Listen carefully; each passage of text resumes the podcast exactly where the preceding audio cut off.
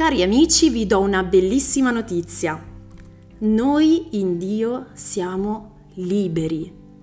Questa è la cosa più bella che Dio abbia mai fatto per me e per te.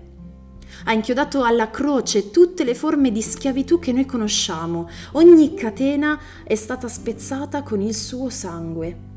La libertà è un dono inestimabile, ma è anche una grande responsabilità. Infatti in Galati 5 ne leggiamo, siete stati chiamati a libertà. Soltanto non fate della libertà un'occasione per vivere secondo la carne ma per mezzo dell'amore, e lo sottolineo, dell'amore, servite gli uni agli altri. Cosa significa vivere secondo la carne?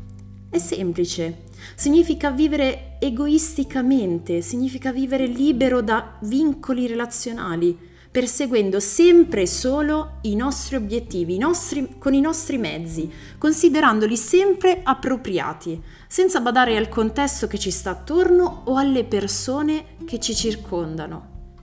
Non c'è bisogno che io vi ricordi quanti esempi di individualismo estremo abbiano poi portato le persone a gesti, azioni, rivoluzioni drammatiche nella nostra storia.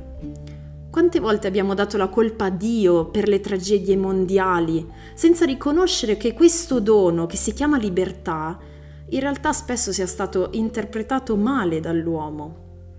Dio ci ama troppo per costringerci al bene. Lui ci lascia liberi di scegliere quale via intraprendere. La libertà non è una forma di potere né di controllo, ha a che fare con l'amore l'amore per la vita, per il nostro tempo, ma anche per l'altro. E questo ce lo insegna solo Gesù. Il suo amore è l'amore perfetto. Lui ci insegna che l'amore dona sempre libertà.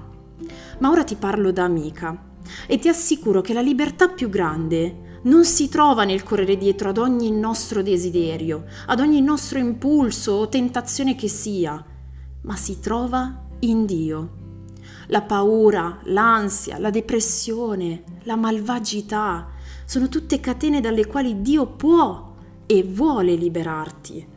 Il frutto dello Spirito, c'è scritto in Galati sempre, è amore, gioia, pace, pazienza, benevolenza, bontà, fedeltà, mansuetudine e autocontrollo.